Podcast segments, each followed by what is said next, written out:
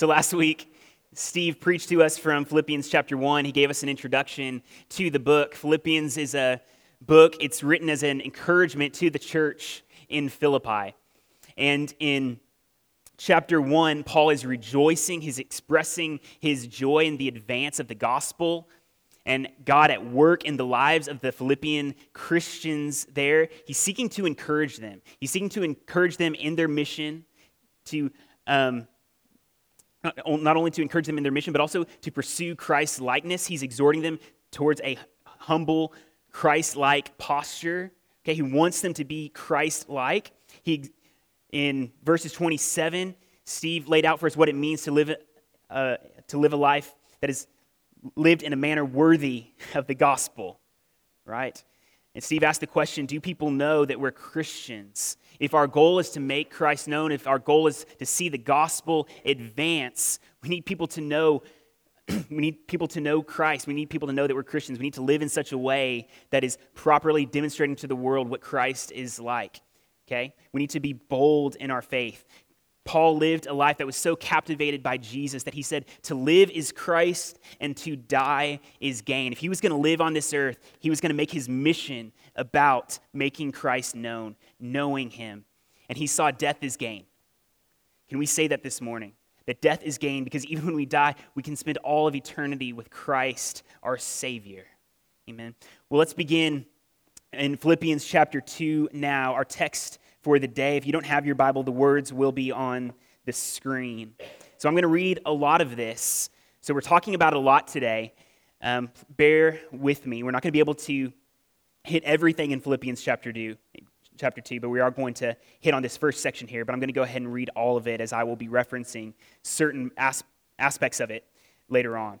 So Paul writes So if there is any encouragement in Christ, any comfort from love, any participation in the Spirit, any affection and sympathy, complete my joy by being of the same mind, having the same love, being in full accord and of one mind. Do nothing from selfish ambition or conceit, but in humility count others more significant than yourselves. Let each of you look not only to his own interests, but also to the interests of others. Have this mind among yourselves, which is yours in Christ Jesus, who, though he was in the form of God, did not count equality with God a thing to be grasped but emptied himself by taking the form of a servant, being born in the likeness of men, and being found in human form. He humbled himself by becoming obedient to the point of death, even death on a cross. Therefore, God has highly exalted him and bestowed on him the name that is above every name, so that at the name of Jesus, every knee should bow in heaven and on earth and under the earth, and every tongue confess that Jesus Christ is Lord to the glory of God the Father.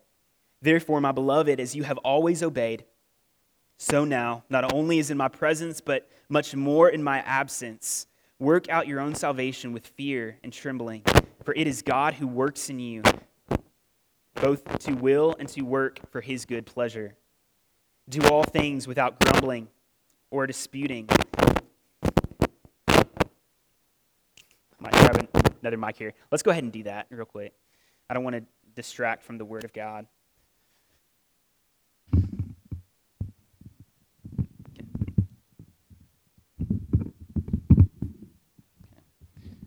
Can y'all hear me? Okay. Let's start back in verse 14. Paul says, Do all things without grumbling or disputing, that you may be blameless and innocent, children of God without blemish, in the midst of a crooked and twisted generation, among whom you shine as lights in the world, holding fast to the word of life, so that in the day of Christ I may be proud that I did not run in vain or labor in vain. Even if I am to be poured out as a drink offering upon the sacrificial offering of your faith, I am glad and rejoice with you all. Likewise, you also should be glad and rejoice with me. I hope in the Lord Jesus to send Timothy to you soon, so that I too may be cheered by news of you. For I have no one like him, who will be genuinely concerned for your welfare. For they all seek their interests, not those of Jesus Christ. But you know Timothy's proven worth, how as a son with a father he has served with me in the gospel. I hope, therefore, to send him just as soon as I see it will go well with me. And I trust in the Lord that shortly I myself will come also. I have, I have thought it necessary to send to you Epaphroditus, my brother and fellow worker and fellow soldier, and your messenger and minister to my need. For he has been longing for you all and has been distressed because you heard that he was ill.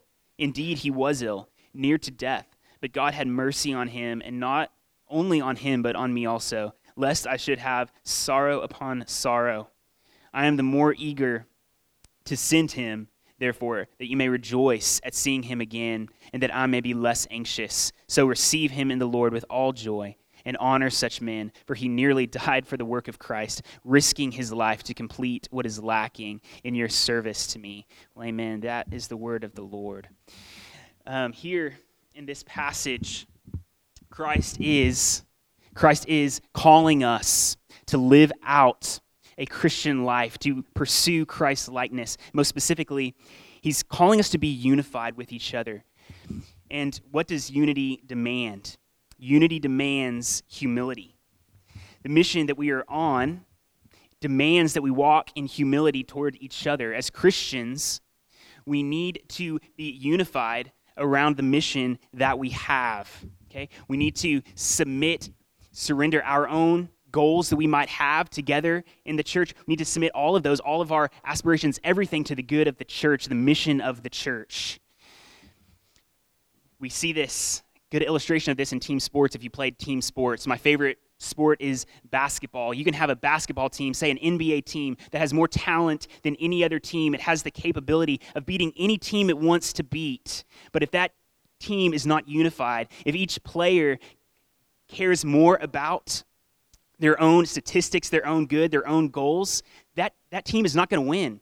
We see this a lot in the NBA if you're an NBA fan. The most talented team does not always win. It's the team that is the most unified, that wants to see the team succeed, not the individual.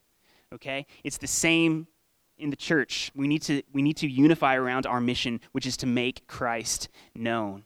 We need to walk in unity, and that unity demands humility that we seek others' interests, that we seek the good of the churches over our own. The problem is, is that we are sinful people. This passage exposes our human nature.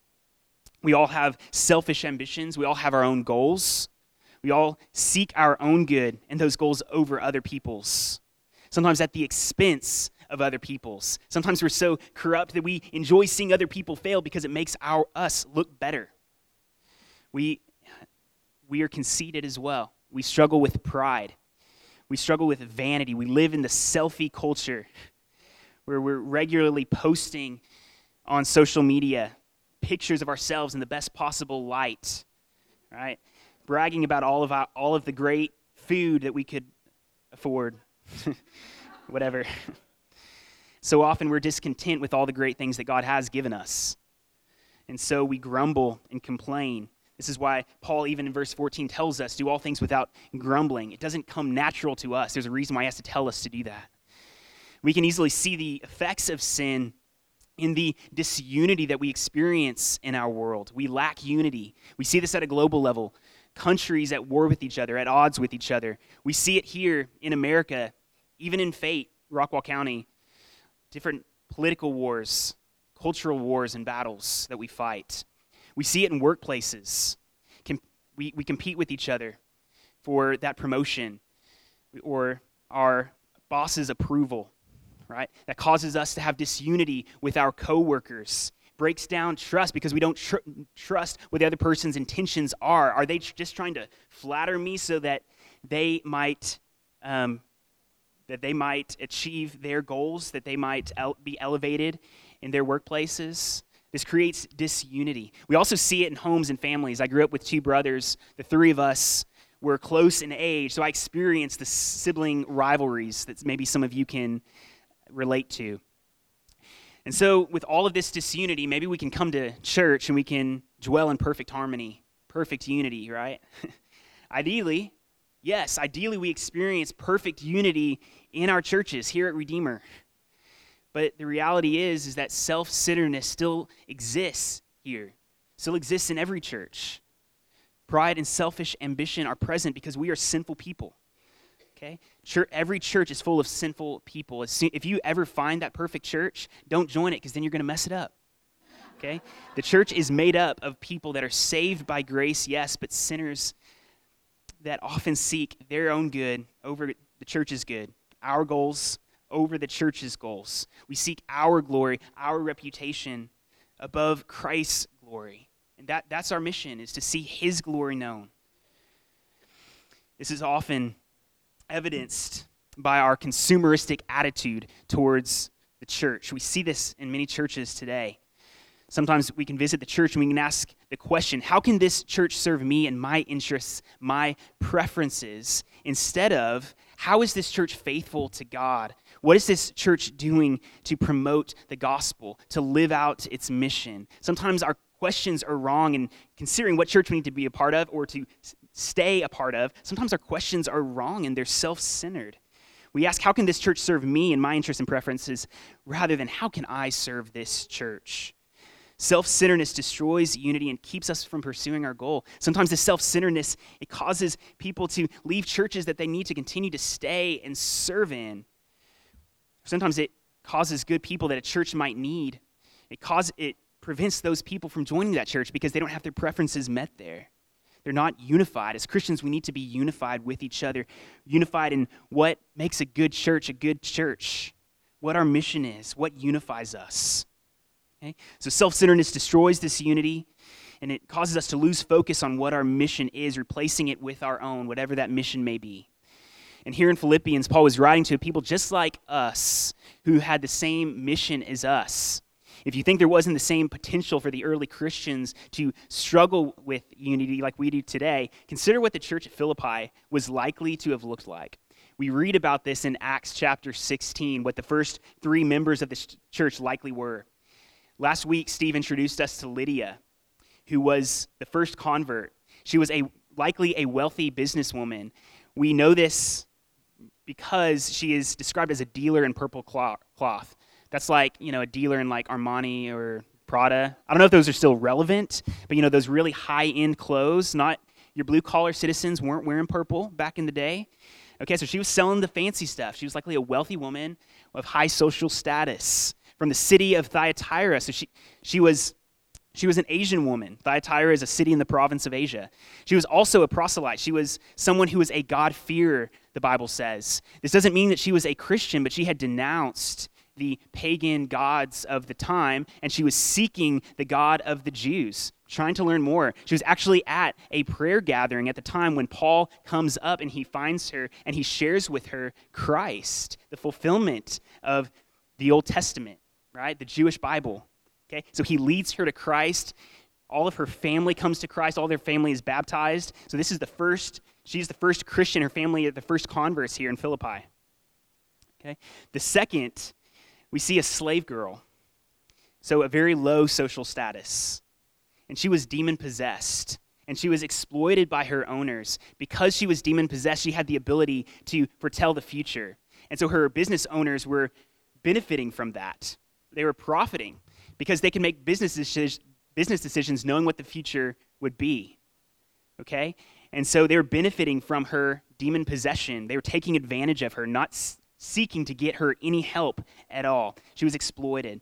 And Paul sets her free from this bondage. And the scripture doesn't say this, but it is likely that when she was freed from demon possession, very possible that she was one of the early Christians in Philippi. And then, third, someone who we know became a Christian was the jailer. When Paul and Silas were imprisoned in Philippi at midnight, they began singing songs of praise to God in prison. How many of us would be doing that at midnight if we were in jail? Just singing and rejoicing in God's love for us and his salvation. And God comes and he frees them, miraculously breaks their bonds and he frees them. And they end up leading the jailer that was on shift, they end up leading him and his whole household to the Lord. Okay? So we have these three individuals who are likely the first three converts, or three of the first early converts and members of the church in Philippi. So there was a lot of diversity in Ephesus sorry, Philippi. There were, there were socio, socioeconomic diversity. We had a wealthy merchant, a slave girl, and a blue collar jailer. We had different religious backgrounds. We had the God-fearer, we had a demon possessed girl, then we had a pagan. Pretty different backgrounds. We also had ethnic and racial diversity. We had diversity in ages. Okay? Do you think with all of these differences, these people might have struggled with some disunity, maybe with some pride? Perhaps you can see Lydia saying, Look at all of my accomplishments, my wealth, my status, all the things that I've achieved. That should translate in the church. I should immediately become a leader in this church and have some respect here. Um, I've proven my worth here in business, so I must be qualified to lead in the church. Right, so we can, we, we can, we don't know that that was her attitude, but it's possible. Or the jailer, a man who had a culture of honor ingrained into him, probably had his own accomplishments that he has worked hard for. Now he's being asked to serve a slave girl and consider her interests above his own? These three people come from such different backgrounds, and I'm sure that diversity doesn't end with these three individuals. We can only assume that it continues. We see more and more diversity. And Paul was not ignorant of these differences. As he was writing this letter, I'm sure he had specific individuals in mind. Perhaps you can imagine yourself being gone from Redeemer Church, those of you who are members here. As you think about Redeemer Church, if you had to write a letter to him or an email to him, people, specific faces and names would come to mind. Different stories would come, immediately come to mind as you would write a letter to Redeemer Church. I'm sure the same is with Paul. He's remembering specific people, people that he himself led to the Lord. He was their spiritual father here on earth. He loves and he cares for this people. He knows them well. And he knows their differences. He knows the possible disunity that might take place here. And so instead of instead of not talking not talking about disunity or addressing this issue, he wants to give this warning now, encourage them, remain pursue unity now before it before it grows and begins to disunite the church and jeopardize its mission. Okay? So here in Philippians chapter 2, Paul says, Complete my joy by being of the same mind, the same love, and being of full accord. This is Paul's call for unity. Then he says, In humility, count others more significant than yourselves. Let each of you look not only to his own interests, but also to the interests of others. And earlier, you know, he mentions affection and sympathy, dispositions that allow us to place ourselves in others' shoes and to care for their needs. What is humility? It's putting others' needs, their interests above our own. Humility with God and others looks like living primarily for them rather than ourselves. Humility in the church looks like putting the church's good and goals above our own, and we have said this before.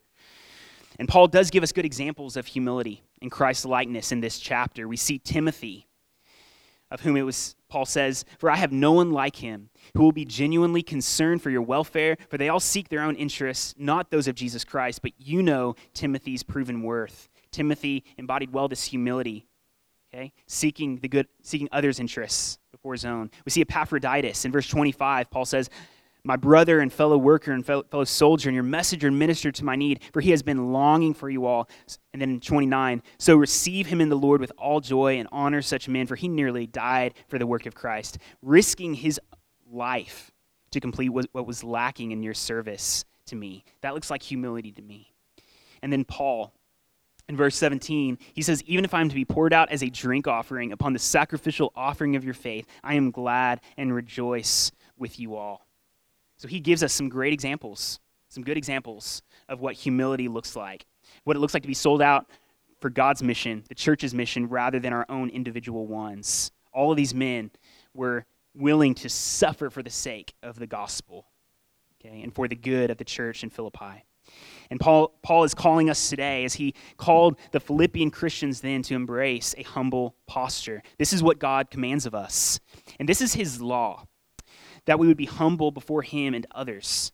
But if you have left today having only heard a sermon where I was telling you to be humble, then you haven't heard a Christian sermon, you've heard a very legalistic one. It's because of our brokenness, our sinfulness, we don't have the ability on our own to be truly humble people. I'd be calling you to, to something that you could never attain to. I'd, I'd be giving you no hope. We don't have the power on our own to put that sinfulness to death in us. Okay? We, we need both the law of God and we need his gospel, where the Holy Spirit comes and he writes his law on our hearts so that we can be truly humble, so that we can truly live God centered lives that lead to serving others instead of living self serving lives. Okay? So let's talk about the gospel here, because this passage is rich in the gospel. Earlier, I gave three great examples of humility for us, but they're not the, even the example that Paul tells us to look to. They're not the point. They're, they're not the sermon illustration that Paul gives us, if you will. The perfect example of humility is Christ. And he says, Have this mind among yourselves, which is yours in Christ Jesus. That's in the ESV. In the Christian Standard Bible, it says, Adopt the same attitude as that of Christ. He's saying, Look at Christ, be like Christ. And here Paul gives us this beautiful section on the humility of Jesus, the most perfect example of humility that we'll ever know, we'll ever read about. And this passage here, so in verses 6 through 11, it's known commonly as the Carmen Christi, which is a Christian hymn. It is very likely that these six verses were an early hymn that the Christian church would sing together okay? Possibly a confession that they read aloud as they remembered together and confessed what they believed. Okay? We don't know this for sure, but the way that Paul uses it, because of its poetic and doctrinal nature, this is very likely. Okay? It's as if you asked me, Hey, Brian, what is God's grace like? And I just began saying, Oh, God's grace? Well, amazing grace. How sweet the sound that saved a wretch like me. You know, it's like I was just using this song that everybody knows to help y'all understand what God's grace is like, to remind you of what God's grace is like. So, this, this passage here tells of Christ's humility, and it begins by telling us who Christ is, that Christ is God. It says that he was in the very form of God. It's kind of a different way than probably you would talk about Christ being God, but in the Greek, what Paul is communicating is that Christ is God. Before time began, Christ is God. Okay? He's the pre existent one. In Colossians, we read that all things were created by him and through him and for him. If there ever becomes, if you ever find in the Bible a verse that is difficult for you to understand, bear other scriptures to bring light on it so that you understand it. All scripture interprets scripture right? Some people, this passage right here, have been led to believe different things about Christ because of the word usage here, but that's not what Paul is communicating. Christ is God. And it says that he emptied himself. This does not mean that when Christ came, when God the Son took on human flesh, that he ceased to become God. It means that he laid aside his rights. Okay, it does not mean he laid aside his power. He laid aside his rights. Think of it this way Christ could have come born in a palace, but he instead he chose to be born in a lowly manger. He could have come and worn a royal crown, but instead he came to wear a crown of thorns. Okay? He shows this shows us what true humility is. It's the laying down of rights. It says he did not consider being equal with God a thing to be grasped. Okay? He did not come with that attitude. He came seeking seeking our own interests okay? Considering our own interests, our own need. And it says that he humbled himself to death, even death on a cross. And he did not have the attitude, I don't deserve this. Okay? How often do we think that way? That we, do we have the attitude, I don't deserve this?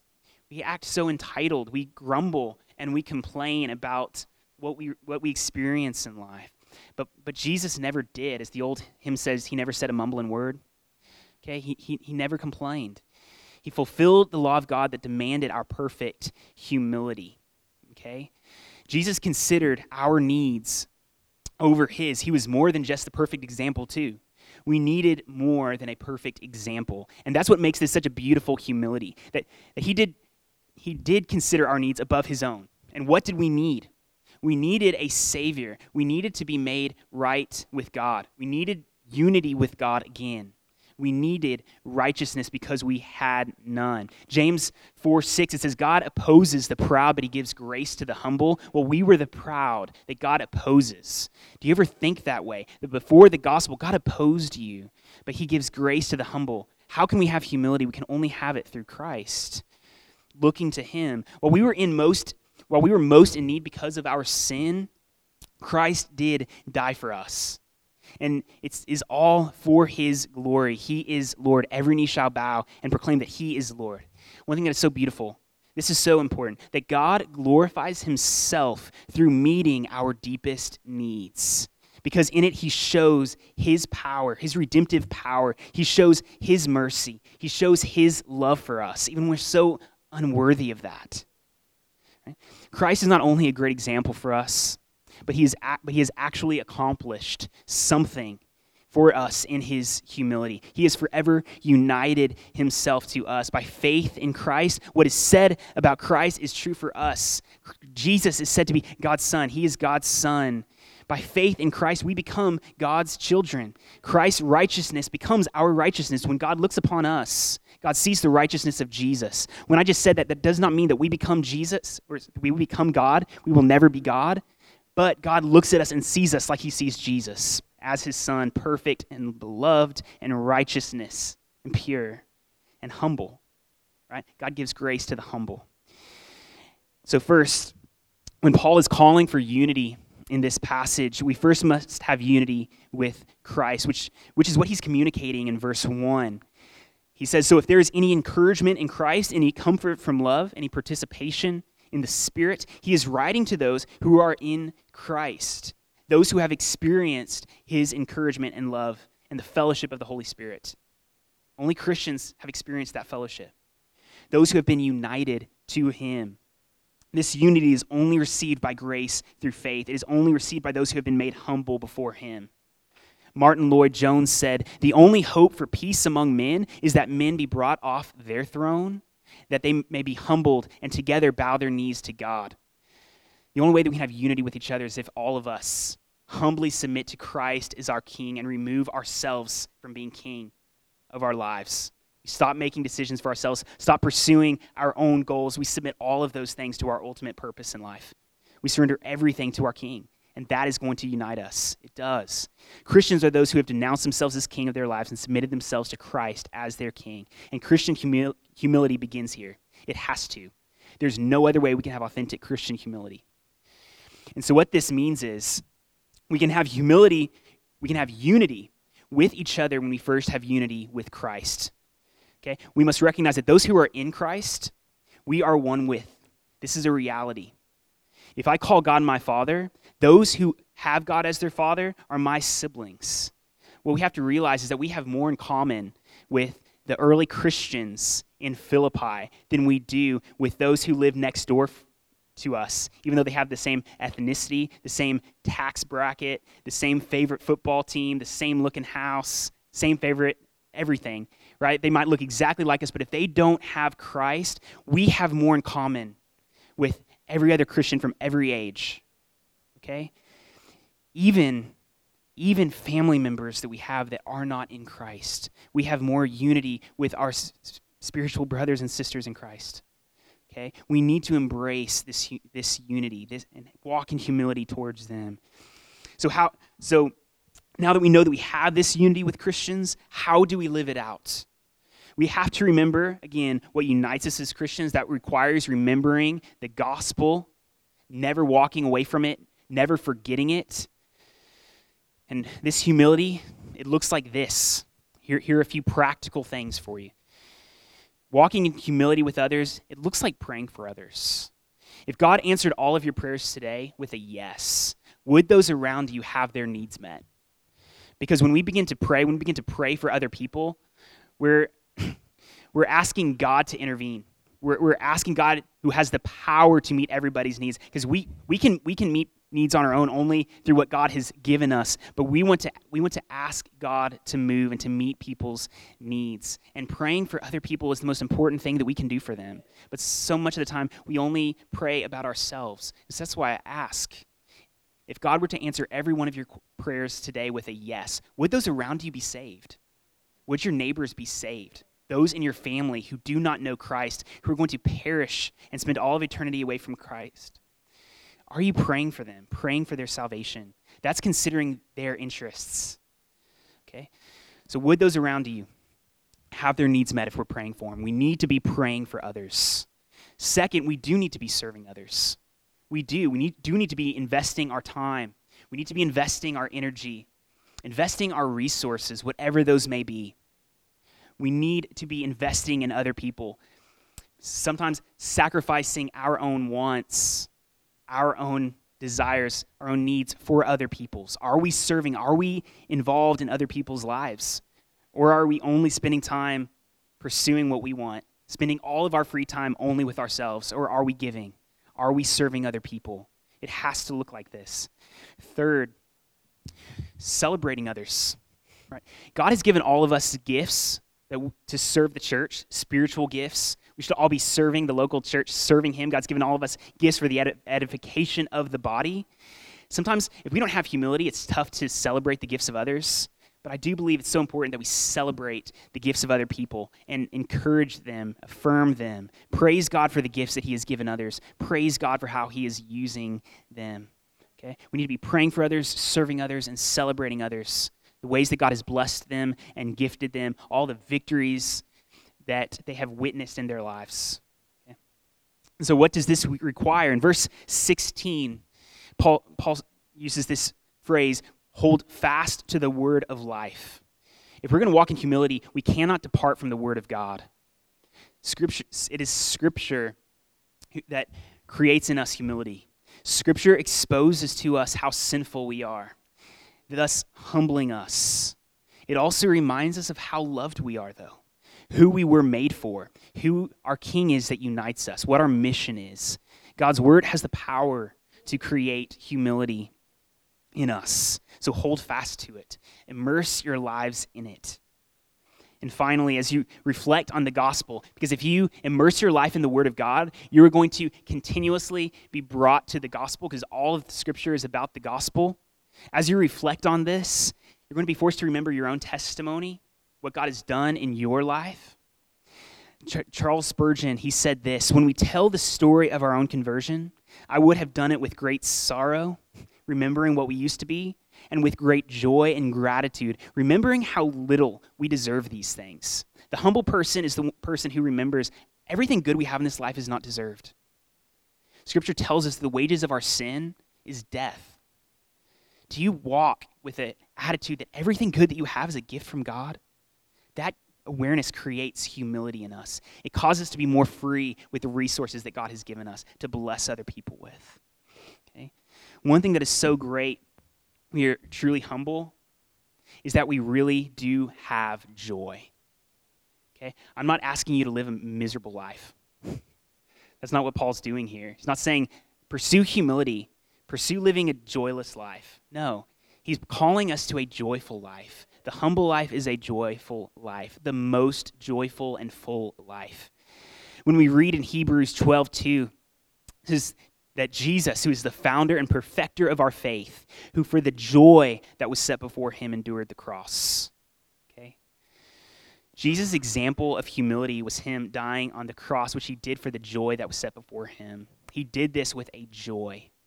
Even Paul, in this, in this example here, and we see this in Paul, that as, as, he, as he was in prison, he was counting all of this as joy. He was rejoicing in the advance of the gospel that God was using him. Whatever came about, he could rejoice in God because of God's love for him and because of how good it is to know Jesus. Right? There is joy in living in humility before God and others. And humility leads to unity, while at the same time, it leads to joy. A truly humble life in Christ is a life that is free from comparison, it's a life that's free from jealousy, it's a life that's free from discouragement. When I was in college, I worked for Pine Cove, Pine Cove Family Camp every summer in college. And there was one summer where I heard our camp director, he said, if, if you are truly humble, nothing can touch you. What he meant by that was that if you are a truly humble person, if somebody comes to discourage you, why would that discourage you? Because you already know what you are before God. It's like, hey, you don't know the half of it. Okay?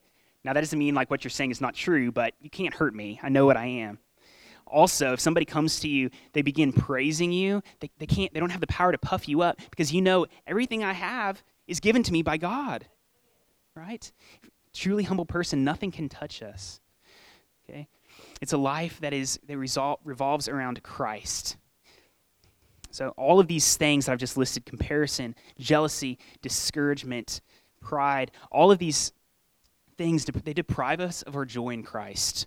They do. A truly humble life in Christ communicates to the world that true joy is not found in our reputation. It's not found in the status that we have, the job that we have, the house, any of our possessions. It's not found in what status we have. It's just not. All of those things are temporary things, they're fleeting. Okay, they're all temporal. And we aren't in control of all of these things, no matter how much we think that we are. Rather, true joy is found in knowing Christ and experiencing following him. Christ is the one that is the same yesterday, today, and tomorrow. Okay? Which means that his love for you, he has for you now, is the same yesterday, today, and tomorrow. It doesn't waver. So delight yourself in it. Delight yourself in his love and be glad. Okay? Make your life's mission to make this love known to others around you by walking in humility towards them. You're free to do that now. Walk in humility with those around you. And these are my closing words. Okay? I'm not going to be like Shannon and be like, okay, now four things. No, no, ten things. No. okay? These are my closing words. so this morning, look to Christ Embrace the unity that you have with Him and His people. And in faith, step out and walk in humility with others so that we can shine like lights in the world, as Paul said in this chapter. Right? Testifying to the world of the, of the goodness of Jesus and that the joy that we have, it's not found in this world. Our joy is found in Christ. Okay? There is joy in laying down our lives for others, serving others because our joy is not found in those things, it's found in Christ. And let's pray. Heavenly Father, we thank you that Christ Jesus, who though he was in the form of God, did not count equality with God a thing to be grasped, but he emptied himself by taking the form of a servant, being born in the likeness of men, and being found in human form, he humbled himself by becoming obedient to the point of death, even death on a cross. Therefore, God, you have highly exalted him and bestowed on him the name that is above every name, so that the name of Jesus, every knee should bow in heaven and on earth and under the earth, and every tongue confess that Jesus Christ is Lord to the glory of God the Father. And Lord, we do this morning, we confess that He is Lord. He is our Savior, our perfect example of humility, humility that we wish to have. And God, humility, humility that we need if we want to live our lives for you and carry out your mission that you have given us to make Christ known, the joy that is found in him. We want to make that joy known. We want to make known your goodness and make known your glory. So, Lord, help us. And God, if there is anyone here in this room who does not know you, who does not know Christ as Savior, God, we pray. And God, in your goodness, in your mercy, God, in, your sovereignty, God, that you would grant them faith to believe now, that they might be reconciled to you, have that unity with you, God, that we as Christians have with you. They would know your, the sweetness of your fellowship. God, your love, your, your grace. Lord, for all of us Christians in the room, help us to live out our faith, to embrace the humble posture, the posture of a servant Christ did. Sometimes, God, we, we, we have so much pride, we, we refuse to do that. But Lord, would you humble us? Give us the grace to live humble lives for the sake of others, for the sake of your glory. Help us to live out unity with each other that is ours in Christ, that we might live out our mission to make Christ known, living for his glory and his kingdom. And it is in the name of Jesus we pray. Amen.